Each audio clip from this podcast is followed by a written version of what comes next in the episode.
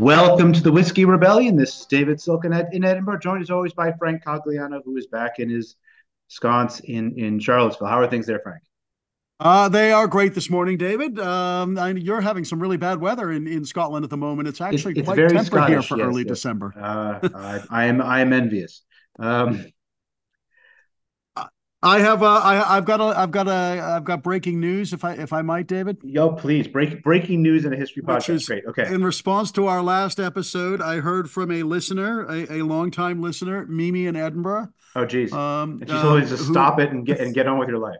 No, no, no. In fact, because we raised the question of what, what whether we should what we should do going forward once you become Florida man, um, her view is we should continue.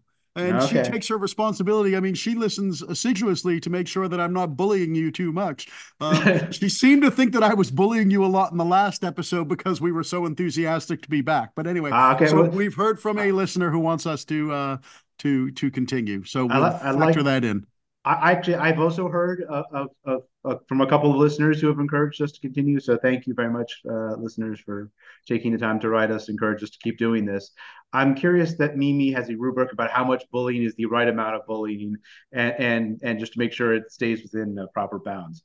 She would prefer that I don't bully you at all, but she seems to think that our relationship is set in a certain way. Fair, that is not my relationship with her. My relationship with you is operates in a certain way, and then Ah, it seems to fair, work for us. And as as long as I don't sort of violate your human rights, it's okay. I Oh, don't know. All right. Speaking of violating human rights, um, Ah. that's segue. Well Right. done, David. That was good. Um, uh, ear- ear- earlier this week, uh, Henry Kissinger, the, the former national security advisor and secretary of state, uh, and author and academic, and a number of other things, passed away after a very long life at the age of 100. Um, many listeners, I I imagine, have seen various uh, thought pieces about, about Kissinger and his legacy. Uh, and we've decided rather than repeat all of those, uh, to try to, to do something entirely different and try to put Kissinger in some context because he is a interesting and an unusual figure in American history. Yes, before we do that though, David, can I can I just reflect on one of the thought pieces that came out that was obviously obviously um, various institutions had their obituaries ready to go because Henry Kissinger was hundred years old. Yes. But uh, Rolling Stone had a spe- piece by Spencer Ackerman, which a lot of people probably read, but the headline it, it deserves consideration, which was, and this came out within minutes of his death Henry Kissinger, war criminal beloved by America's ruling class, finally dies.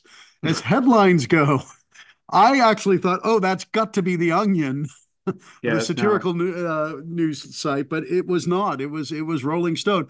Ackerman's piece was really really detailed. It was a very Mhm. long long piece. Um, although basically uh, the headline sums up its thesis and, and its perspective. Um, by contrast, um, foreign affairs, which is to a certain extent the the the um, organ of the of received wisdom for Washington when it comes to foreign policy, uh, talked about and and let me make sure I have this right. It talked about his complicated legacy, and um, I believe the way they framed it, it was. Um, Kissinger's contradictions, how strategic insight and moral myopia shaped America's greatest statesman. So I'm interested that they described him as America's greatest statesman, and that might factor into our deliberations. And to just give you one more to help frame this, maybe in its obituary, The Guardian in, in Britain described, said of Kissinger, Kissinger reached greater heights of political influence than any previous immigrant to the US. So I'm interested in this framing of him as a successful immigrant, and I wonder whether it's true that he is the most, he was until that point the most successful immigrant in terms of his political influence, or and and or whether he was the greatest American statesman. So those are two things to throw into the Yeah. mix. Um, and before we sort of dive into the, the the comparative mode, I think it's probably helpful to to just remind listeners just the, the the concise biography of Kissinger, just so we're all playing from the the, the same scorecard. Uh, so Kissinger was born 100 years ago in 1923 in Germany. Uh, he came to the United States uh, in 1938 as a as a refugee from the Nazis. His family were, were was Jewish, and he was from a middle class Jewish background. Uh, he becomes a U.S. citizen, fights in uh, for in the army during World War II. Um, is there at the Battle of the Bulge doing various things. He helps to liberate a concentration camp, helps to round up Gestapo at the end of, of, of the war. Uh, but then spends the next couple of decades as an academic. He gets an undergraduate and PhD from Harvard. Uh, he's famous for writing the longest undergraduate uh, thesis in Harvard history, or at least up to that point. And um, uh, and a, very long PhD. Uh, but then uh, he's what he's most well known for is being national security advisor uh, and later Secretary of State under uh, first Nixon and then Ford. As such, he was um, arguably the second most important person in, in the country, at least in terms of foreign policy, and arguably at particular moments the guy really running uh, the foreign policy show uh, while Nixon was distracted by other things. Um, he's most famous for opening up China, um, shuttle diplomacy, at the Yom Kippur War, um, obviously Vietnam and expanding the war in Vietnam uh, into Cambodia. Uh, and Laos in, in, ways that it hadn't been before. Uh, he wins the Nobel Peace Prize in 1973 for helping to negotiate uh, some kind of peace in Vietnam, but he also gets heavily criticized for his role in Argentina's dirty war, Indonesia's uh, crackdown in East Timor, uh, Pakistan's uh, brutality in Bangladesh, uh, overthrowing a democratic regime in Chile, uh, and on and on and on. Um, and since then, since leaving office in 1977, I guess, he spent the next close to 50 years being a how would you describe him? A, a public intellectual, a, a, commentator on political affairs, an advisor to a variety of presidents. He worked uh, both in academics and in consulting. Um, he consulted with lots of corporations for how to function in China and other places. Um, but he is obviously most known for this period in the in the late 60s and early 70s with Nixon. Yeah, I mean, he's more than a public intellectual, I think, during the, that latter half of his life, and it is nearly half of his life. Um, because he's still a kind of mover and shaker. I mean, this is the you know that that Rolling Stone headline, you know, mm. beloved of America's ruling class is is is a good point. He he he advised every president after he you know after he went into private life, basically, um, down to Joe Biden and Donald Trump um, mm-hmm. on matters uh, relating to foreign po- policy. And despite being heavily involved in the Nixon administration, was basically seen as a kind of bipartisan figure in this second half in, in, in his eminence grise portion mm. of his of his career and he's seen as a kind of wise man um, offering advice to administrations of either hue uh, on on matters relating to foreign policy despite a you know as the um, as some of the headlines suggest, a not unproblematic uh, history, which you, yeah. you, you briefly summed up. I mean, but but but he he achieved uh, a level of power and influence, or maintained a level of power and influence. Um, well after he officially, you know, after he demitted office officially, he wrote very, very long memoirs. He wrote a lot of books during his retirement. He puts the rest of us to shame, but several very long memoirs to try and kind of shape his reputation, and I think effectively did so. Um, which is why he was he was received, you know, maintained his social and political position. He was also, and I say social deliberately, he was active on the New York social scene and he dated actresses and things like that. So, so he he remained a kind of fixture in Washington and New York mm. and maintained his power. Nixon did a little of this as well. Um, and and bo- both because uh, they both achieved it, I think, by leaning in. I mean, Kissinger had no choice, but Nixon made a choice, leaning into their expertise in foreign affairs and international relations. And so they were seen as sort of um, above partisanship in the latter stages of their lives. And Kissinger was pretty effective in this. You know, he he yeah. he he consulted closely with Hillary Clinton while she was the Secretary of State. Um, and and um, so so he I think he was he was a public intellectual. You're right. And I guess if we have to give him a category after that, uh, I guess it's the one he fits in. But he was more than that. I mean, I think he oh, was a, sure he was an influencer. Yeah, not in the social media kind of way, but in the you know power kind I mean, of way. It, it struck me though that that he, he he's a bizarre figure because he, he on one hand you're right like he dated actresses he liked being in the spotlight on the other hand he was weirdly secretive about things and he was paranoid you know and and Nixon said he was paranoid and when Nixon says you're paranoid um, that says something he also said he was like one of the things he liked about uh, Kissinger was how secretive he was and Nixon also had that uh, sort of proclivity um, you know so somebody who who who relished attention and relished self-aggrandizement. I think you know part of uh, reason why he he gets credited as being as a great statement statesman is he he told people he was a great statesman. Um, right. Uh, so you know he was good at, at that kind of, of self-advertising.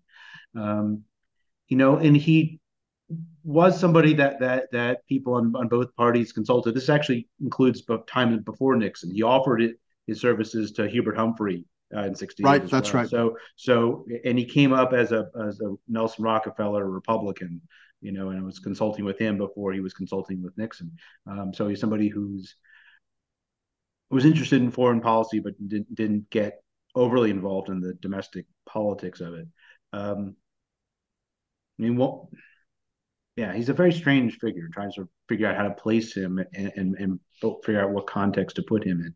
Um, I should say that, that, that, even though people like Hillary Clinton consulted with him, they didn't always agree with him or listen. You know, they listened to him and then said, "Thank you, Henry," and then did something entirely different. Um, so I mean, he's somebody that people consulted with, but didn't always um, take his advice. Well, that's right, and and his periodic visits to Washington and going to the, the White House or, or to the State Department may simply have been photo opportunities for him. So the, mm. yeah, and, and, but he was always well received, and you get the you know the smiling photograph or whatever or the serious photograph. Mm. But um, you're right. I mean, to the extent that he continued to have influence, um, that may be debatable. Although he did he did continue to write a lot and, yeah. and not just self-aggrandizing memoirs, but wrote books about Sino-American relations and things like this in the future of the Middle East, and and and sought to kind of continue to shape the hmm. conversation mm. that way. All right, and I think he, he did. I think that, that point about the serious photo, I think is is, is intriguing because I think one of the things that he symbolized was the the sort of realpolitik politics of being about power and about how to to use it, and you know, for a, a president or or secretary of state to to meet with Kissinger is to say, look, this is the kind of thinking work and it could potentially engage in is this kind of power politics uh, uh, that that Kissinger was famous for. That's right, and and I mean the Guardian's obituary was interesting because of course the Guardian is, is a non-U.S. newspaper, um, and it its kind of leitmotif was well look he was dedicated to maintaining American power Mm. And, and and and that that was his you know that was really his ideolo- ideology and his, and what he was most committed to as well as being quite proud that as an immigrant um, he was able to achieve the the status he did and influence he did uh, but but the the maintenance of American power was was what really drove him and that had bipartisan appeal for for um, uh, well, for his entire life, but certainly in the during the Cold War and post immediate post Cold War period, and therefore, you know, he did if he to the extent he maintained his influence, it was because he was telling those in power what they wanted to hear. No, to be sure. Um, to be sure. All right, so let's let's play the comparative games. You you had several ways of, of thinking about Kissinger, frankly. Though let's let's see if we can put him into some context, uh, or at least some hey. uh, interesting bedfellows. So yeah, so I want to start with David is does so again to, to quote the Guardian, he reached greater heights of political influence than any previous immigrant to the US. What do you think? I have thoughts on this. Okay, so so so I, I have two questions before I before I answer. How are you defining influence? Okay, good and how are you defining immigrant? Uh, yes, those are two very, very important qualifiers. Um, I would say, well, so, so for example, because the name that will probably come to many people's hmm. minds because mm. they've seen Hamilton or listened to the soundtrack would mm. be, well, obviously Alexander Hamilton is. And I would with due respect to Lin Manuel Miranda, and and I'm very sympathetic to that theme in the show, mm. but I would not consider Alexander Hamilton an immigrant to the United States for two reasons. He migrated from one British colony to another. So we don't consider people who moved from Virginia to Massachusetts uh, to be immigrants in the colonial mm. period or the early national period. But colonial is also an important word here. He also migrated to British North America. He did not migrate to the United States. Right. So I there would say no Alexander. In, yeah. There's no change in his status as a subject of of of the king, and so therefore I would not consider Alexander Hamilton an immigrant to the United States. Um, although again, very sympathetic to the to the the theme of the of the show. So don't, this is not. Uh, please don't. You know, Hamilton stands. Don't yeah. come after me. Um, that that so line about immigrants get things done is more about the 21st century than about the uh, 18th. The 18th. Yeah, of course. So I think somebody has to be born outside of the United States or what became the United States and migrate to the United States. So migrating to the colonies doesn't count. So Albert Gallatin, who people probably haven't, not as many of our listeners will be familiar with, who was the Secretary of the Treasury during Jefferson's presidency mm. counts as an immigrant because he was born in Switzerland and moved in the 1780s to the United States. So uh, I think Albert Gallatin and Albert Gallatin is a is a figure who may well um, fit the bill because he was very influential in that early period. So well, what did he do besides being Secretary of, of Treasury? Well, he was Secretary of the Treasury at an important time because he, he um, Jeffersonian um, finance, you know, when, when Jefferson came to power, um, ostensibly he did so with the intent of repudiating the Hamiltonian fiscal prog- program, um, and and Gallatin really kind of kept it going and made it compatible with Jeffersonian republicanism, which was important for things like paying for the Louisiana Purchase, among other things, uh, or the purchase of Louisiana. Um, so so Gallatin's quite he's probably along with James Madison the most important they're, they're the two most important people in Jefferson's cabinet. Um, so so Gallatin's an important figure. Whether he's as important as Kiss, Kissinger, I don't know, but I would I would nominate him. I think uh, I would give you two other, well, three others mm. uh, in response, and I want to hear yours. Um, I think Madeleine Albright has a claim.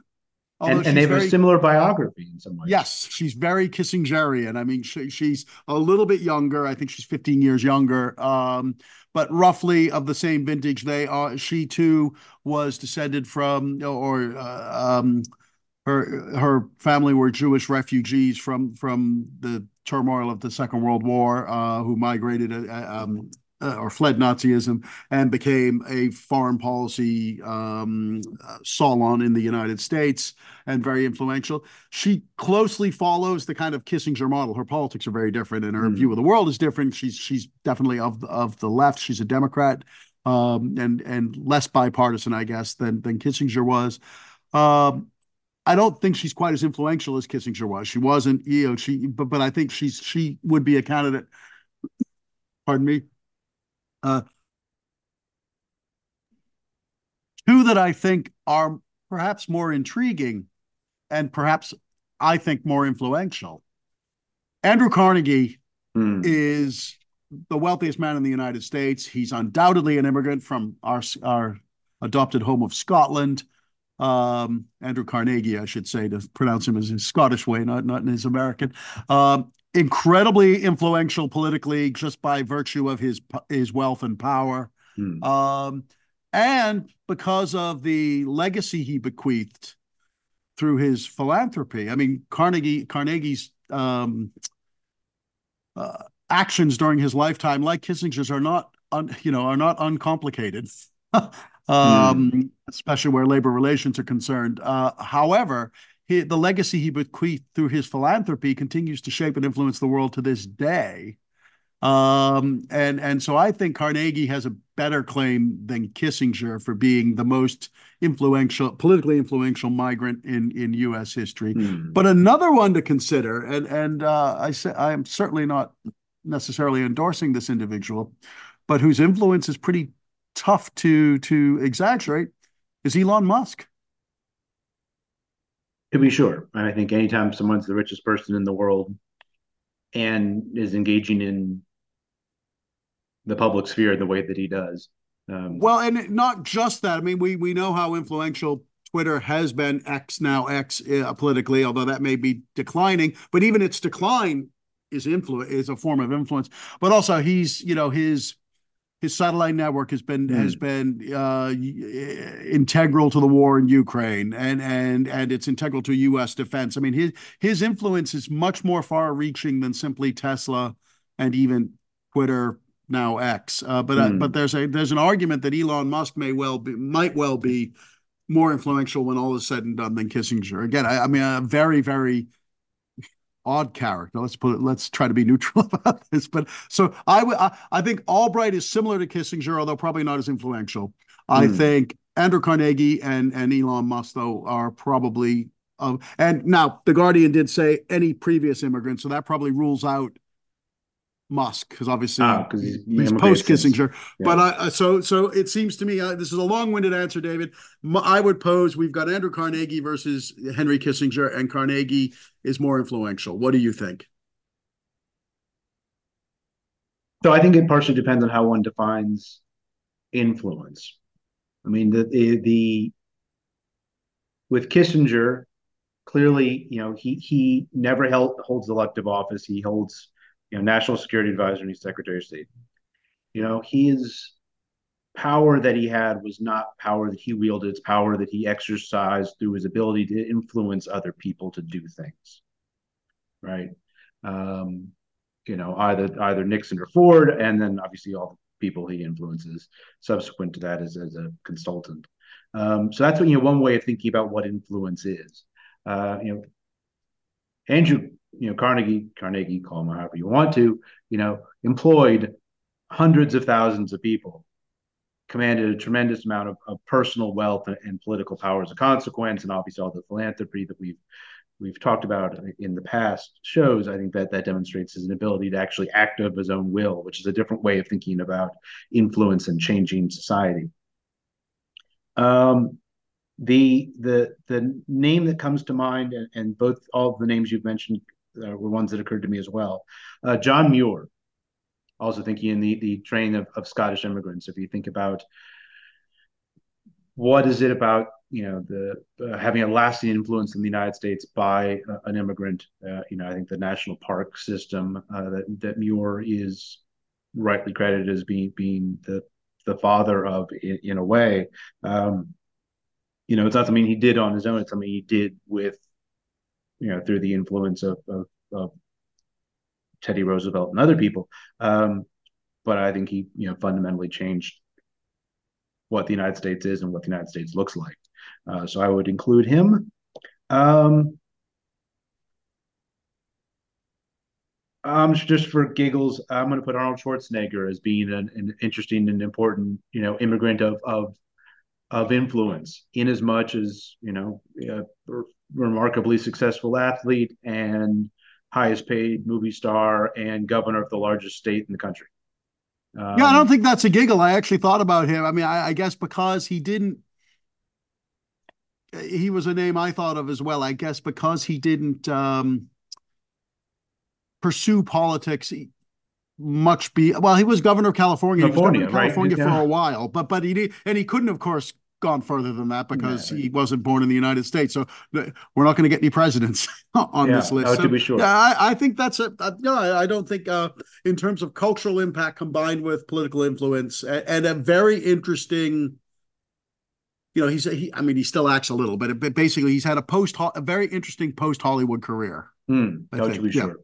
And, and I think he's still very involved in political issues and environmental things and yeah. what have you. So uh, uh, interesting uh, figure and hard to sort of put in a, you know like Kissinger he's sort of hard to put in a box and say like who else is in you know fits this uh, easily. Uh, it's intriguing to me that that Kissinger held so much power with hold, holding political office, right? That that what other figures in American history have wielded as much influence or power, thinking about how you want to phrase those things, without actually being elected. Well, I think there the the comparison to Hamilton isn't is an good one because mm. Hamilton's influence was pretty profound in shaping the future economic development of the United States in really important ways. Um, you know, and he did so as a as a uh, mainly as Treasury Secretary. So I think that's a I think there the the the um, comparison is apt. When I think about people like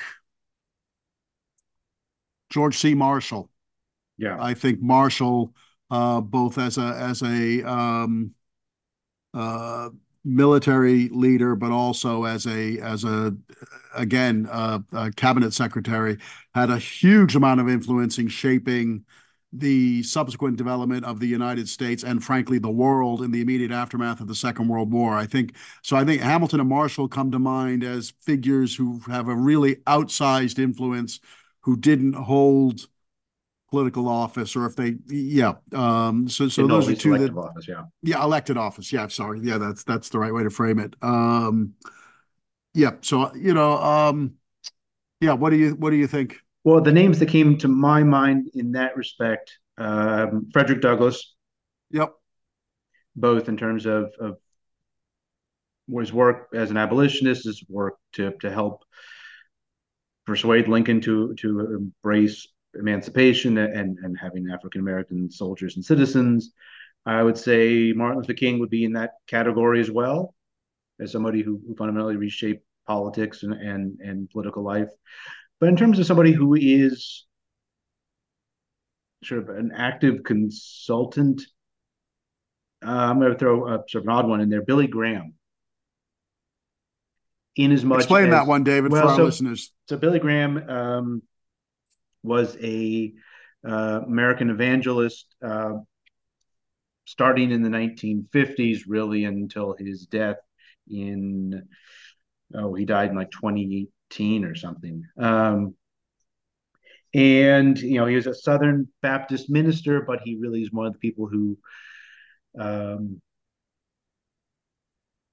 was really effective at using television and, and radio uh, as means of, of, ministry, but he goes on to become a spiritual advisor for all manner of political leaders, um, basically from you know Eisenhower on on down.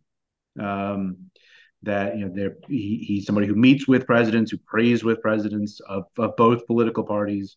Uh, so somebody who has sort of that that kind of um, like you know weirdly like Kissinger, although I think the two of them are very different kinds of men. Um, you know, somebody who who was consulted and therefore influenced a, a large number of, of, people who had lots of political power.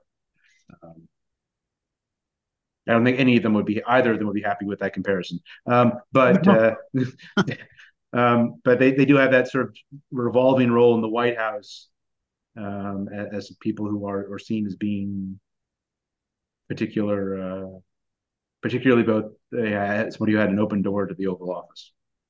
Okay, this uh, this uh, topic for a different podcast, I suspect. But mm. why would you pick Billy Graham over Jerry Falwell? Say now, uh, Falwell's different, but there is a direct line link between the two in the sense that Falwell's part of the um, kind of embr- political embrace of the Republican Party of evangelical religion. So it's much more partisan than Graham, yeah. which oh, I think oh, might be the answer. Sure. Yeah, yeah. But no, but but in terms of the influence and the the influence on the current direction of the country, one only needs to look at the current Speaker of the House.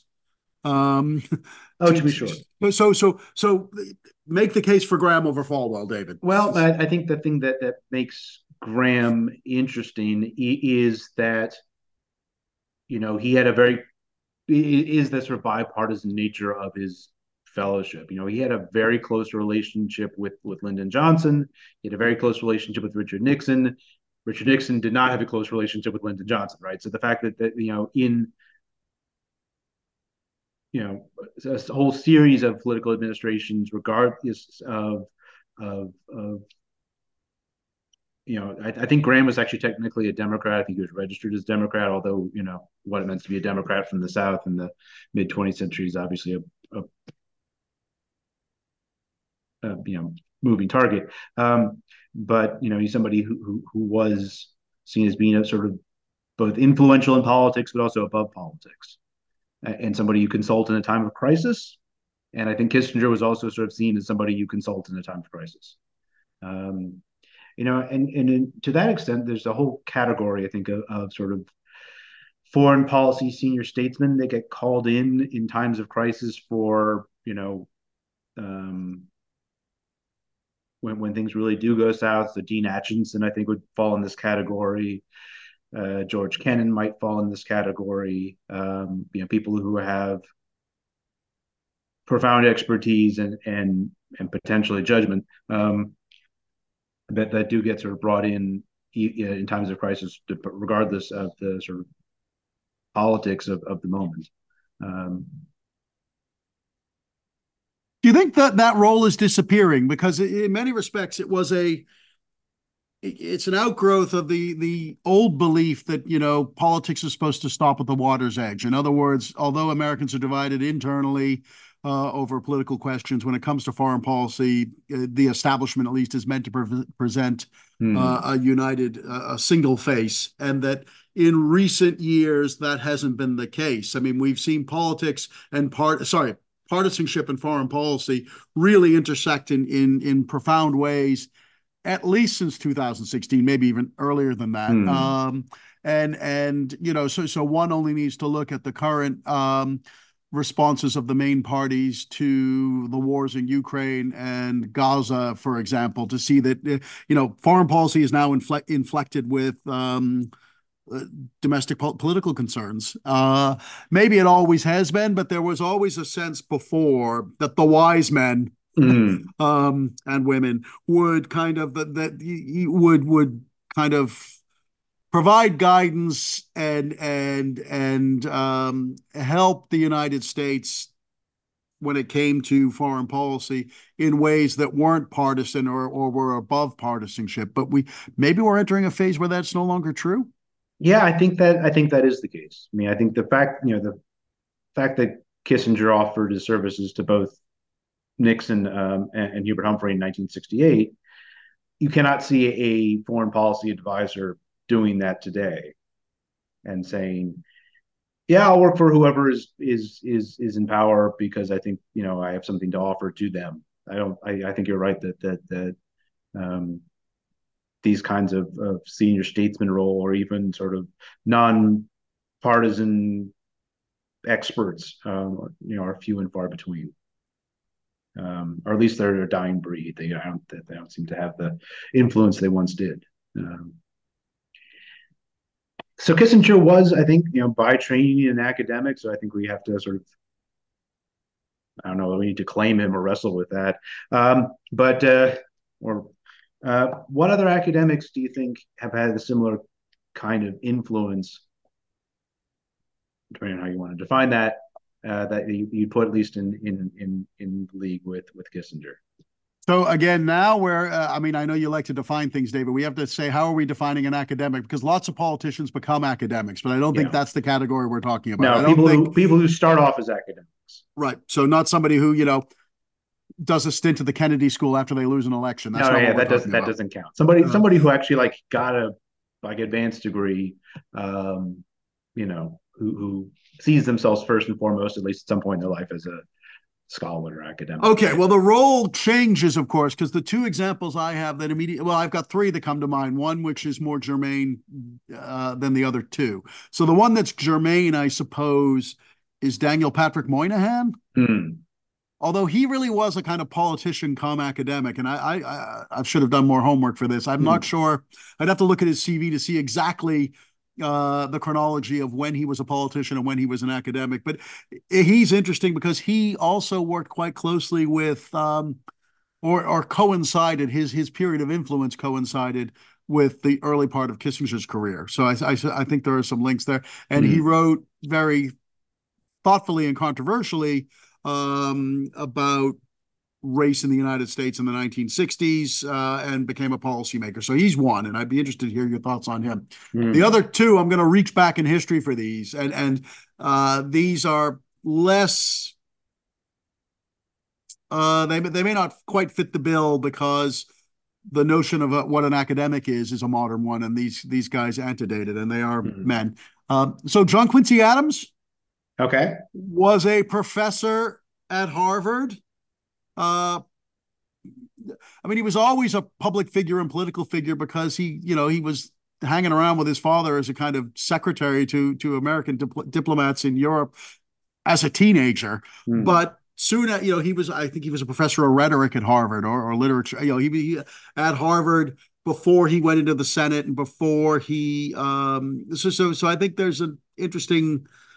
Uh, career there. I also think there's a case to be made apropos of the the um, foreign affairs claim that Kissinger was America's greatest statesman, that maybe John Quincy Adams is America's greatest statesman, if they're defining statesman hmm. as um, influential diplomat. I, I, I think statespersonship takes on a variety of roles, but given that he both held elective and appointive office and was quite important in all of those, and elective office after being president, I think you can make a good John Quincy Adams case. So John Quincy Adams was, you know, actually had an academic job. Hmm. Um, prior to doing more substantial or more publicly uh, high profile things um, as a as a diplomat and politician. So I think he's one.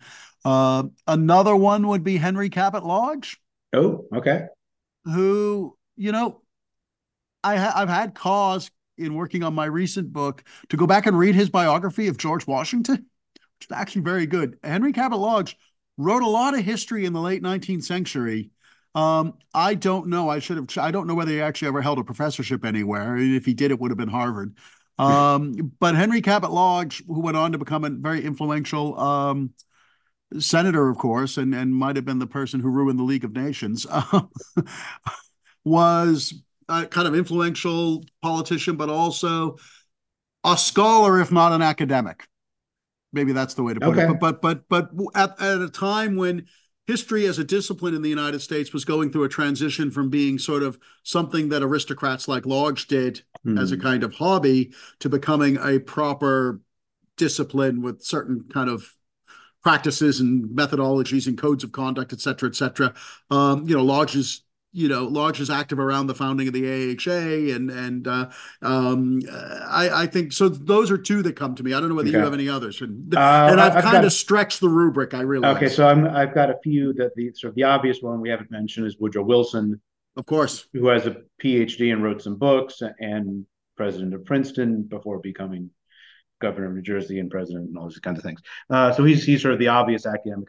He obviously made the full transition to politician. Um, uh, but but two that that come to mind that were were full time academics and never officially went into politics, but definitely had shaped political life in profound ways. Uh, one was W.B. Du Bois, of course, yep, um, who had a PhD from Harvard and taught at Atlanta University, among other places, and was among. No, his PhD was from Germany, wasn't it? Because I, think, I think he had. From... I think he had two. Okay, I think right. he, he anyway. went studying anyway. So um, so he's somebody who who was you know really an academic in the full flow you know throated sense of, of the word, having you know done all the the training that goes into a PhD, uh, but then is you know publishes widely in all number of topics: history, sociology, political science. Um, obviously, he's a, a profoundly about about the history of uh, and, and, current status of race in the United States, and is one of the founders of the uh, NAACP, uh, and lived a phenomenally long time. You know, he lives um, into the 1960s. Um, is somebody who is able to sort of not only influence but then see the consequences of his influences in profound ways. Yeah, he'd be a good candidate for uh, also somebody who was politically influential without holding office as office, well. to be sure, just, right. just to add, yeah. But no, yeah, anyway. Oh, and the the other, well, I think it's intriguing that obviously his ability to hold public office is going to be profoundly limited by other things. Um, the other one who, who who is often compared to to Du Bois and is not often thought of as an academic, but his main job was running a university, uh, is Booker T. Washington.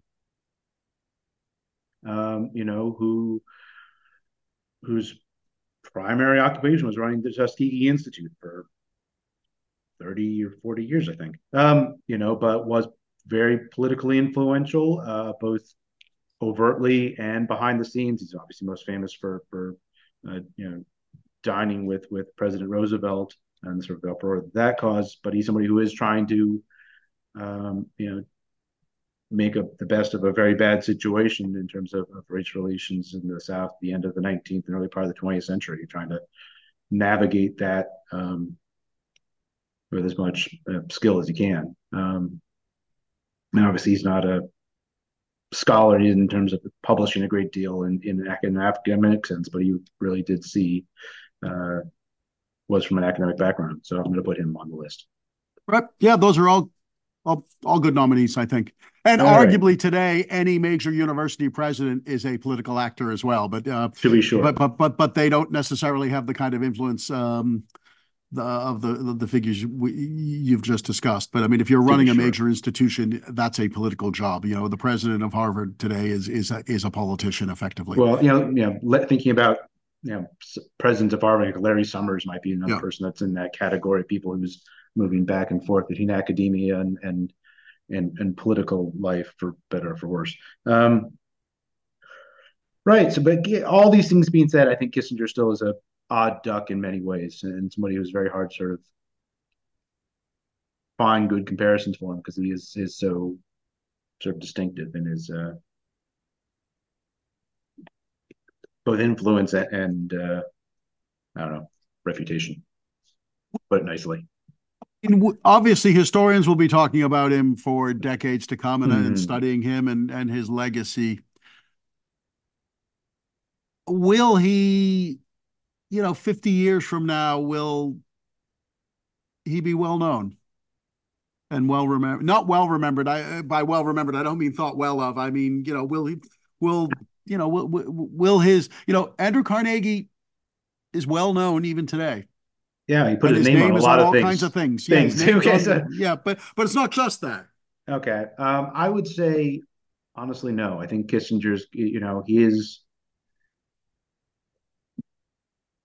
You know, both of us sort of lived in a in a, a, a you know time in which Vietnam and the outcome of Vietnam is very central to our political thinking and the political world that we grew up in.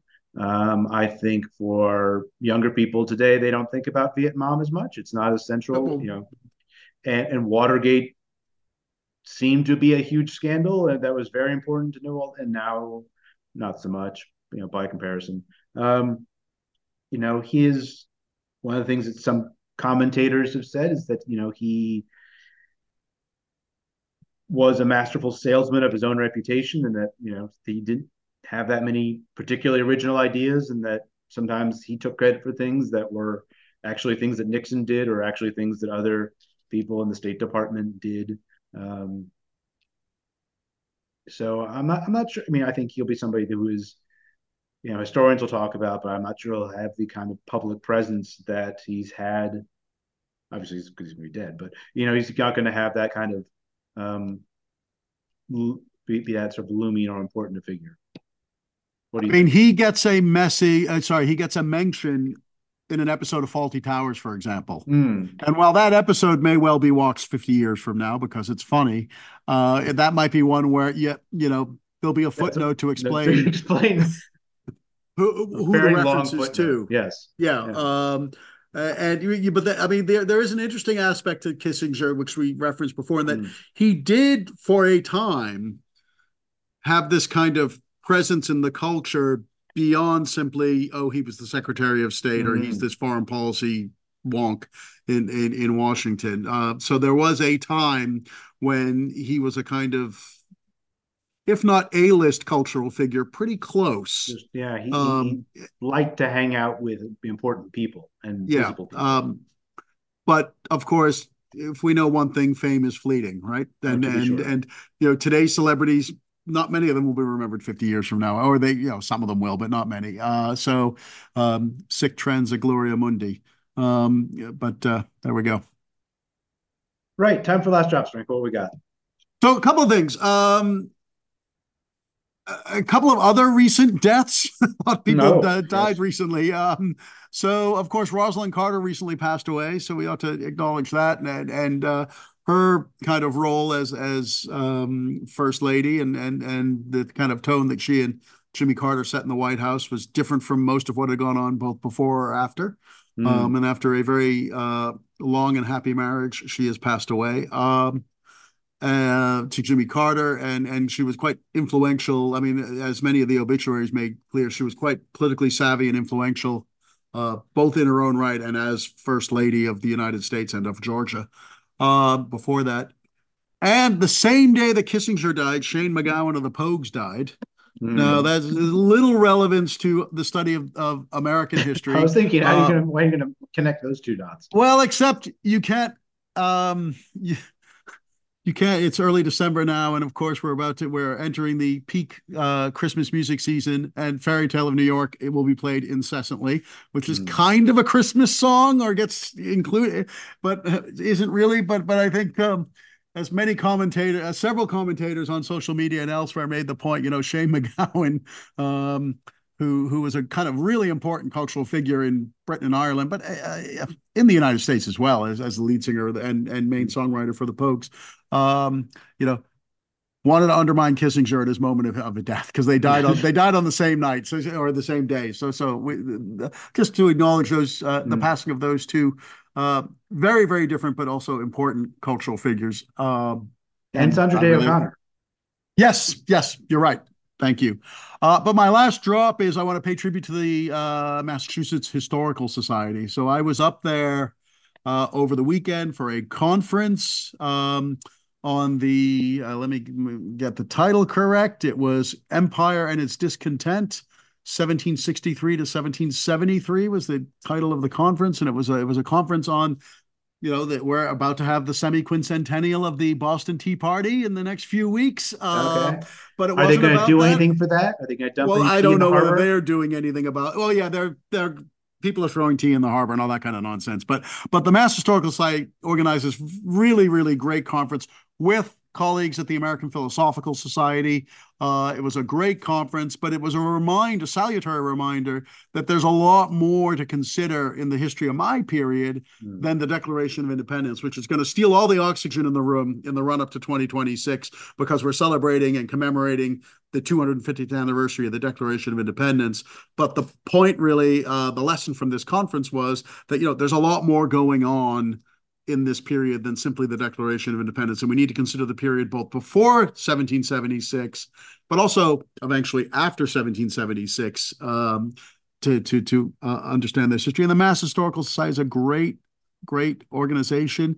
It's, it was a great honor for me. I got to mod, uh, chair one of the panels and offer some comments uh, because that was the archive I did my first archival work in 30 plus oh, wow. years ago as a new graduate student. So to sit in the, you know, basically I was speaking in the reading room where I kind of first became a historian. Uh, so it was, it was nice to see old friends there and, and just pay tribute to a, really one of the great archives and research libraries in the United States um, and, and, to thank them for running such a great conference. What about you, David? Uh, I've got two stories I want to draw people's attention to. One is a story about the, the Grand Ole Opry, but not the one in Nashville, the one in Glasgow, um, which is the supposedly the home of country music in Scotland. I didn't know that there was one, but that seems to be it. Uh, they have uh, voted uh, recently uh, by a vote of 50 to 48 to no longer fly the Confederate flag in the Grand Ole Opry in Scotland. Um, so it was 50 to 48? 50 to 48. So it was a very narrow vote. Wow. There was like, there was a whole issue where like they had just, the president or the person who ran the thing decided to stop it, and then he was forced to resign, and then there was some news coverage about it, and and lots of internal fighting at this this um, uh, country music night spot in, in Glasgow about whether or not to to fly the Confederate flag and what does it mean to fly the Confederate flag in Scotland. Uh, supposedly, they they had a ceremony at the end of every evening that involved the Confederate flag, uh, which they are apparently no longer going to do. Uh, so that's an interesting news story about uh, the global Confederate flag uh, and country music and things. Big country music. Um, th- there was a great thing on on Radio Scotland a few years ago, or it might have even been BBC Radio Four. I can't remember about country music in Scotland. Uh, the, the, country music in Scotland has deep roots. I mean, country music, of course, in the United States has Scottish connections, but also sure. it's been re-exported and and and uh, especially in the west of Scotland. So so uh, I'm not. The country music has a long and distinguished history in in Scotland, but especially in Glasgow. Yeah, I'm just, I'm always very intrigued by sort of depictions of of the Confederacy outside of you know the normal context. So I thought that was a fascinating story. Because I think they stopped flying the Confederate flag at the original Grand Ole Opry like a decade ago. So uh, just the story. The other one I want to point attention to, uh, there was uh, they have a new historic monument uh, in Durham, North Carolina, which many listeners know I've lived in on and off uh, for uh, many years and, and have family there. But it's a monument to a, a black soldier named Booker T. Spicely, who in Durham was boarded a bus in in uniform in 1944 and ended up being shot by the bus driver uh, and killed by the bus driver because he uh, questioned uh, the segregation on the bus. Uh, and it was a very important event for the, the local civil rights movement um, in in North Carolina, and obviously the sort of context of, of the, the war made a made that particularly important. Um, but it's a, a, an event that really hasn't gotten as much of attention probably as it should have had. And so I think having a historical monument to that, I think, is, is an important addition uh, to the landscape. Uh, so if you're on Club Boulevard in Durham, uh, go go check it out. Should be worth seeing. Excellent. All right. Until uh, next week, Frank. Cheers. Cheers, David.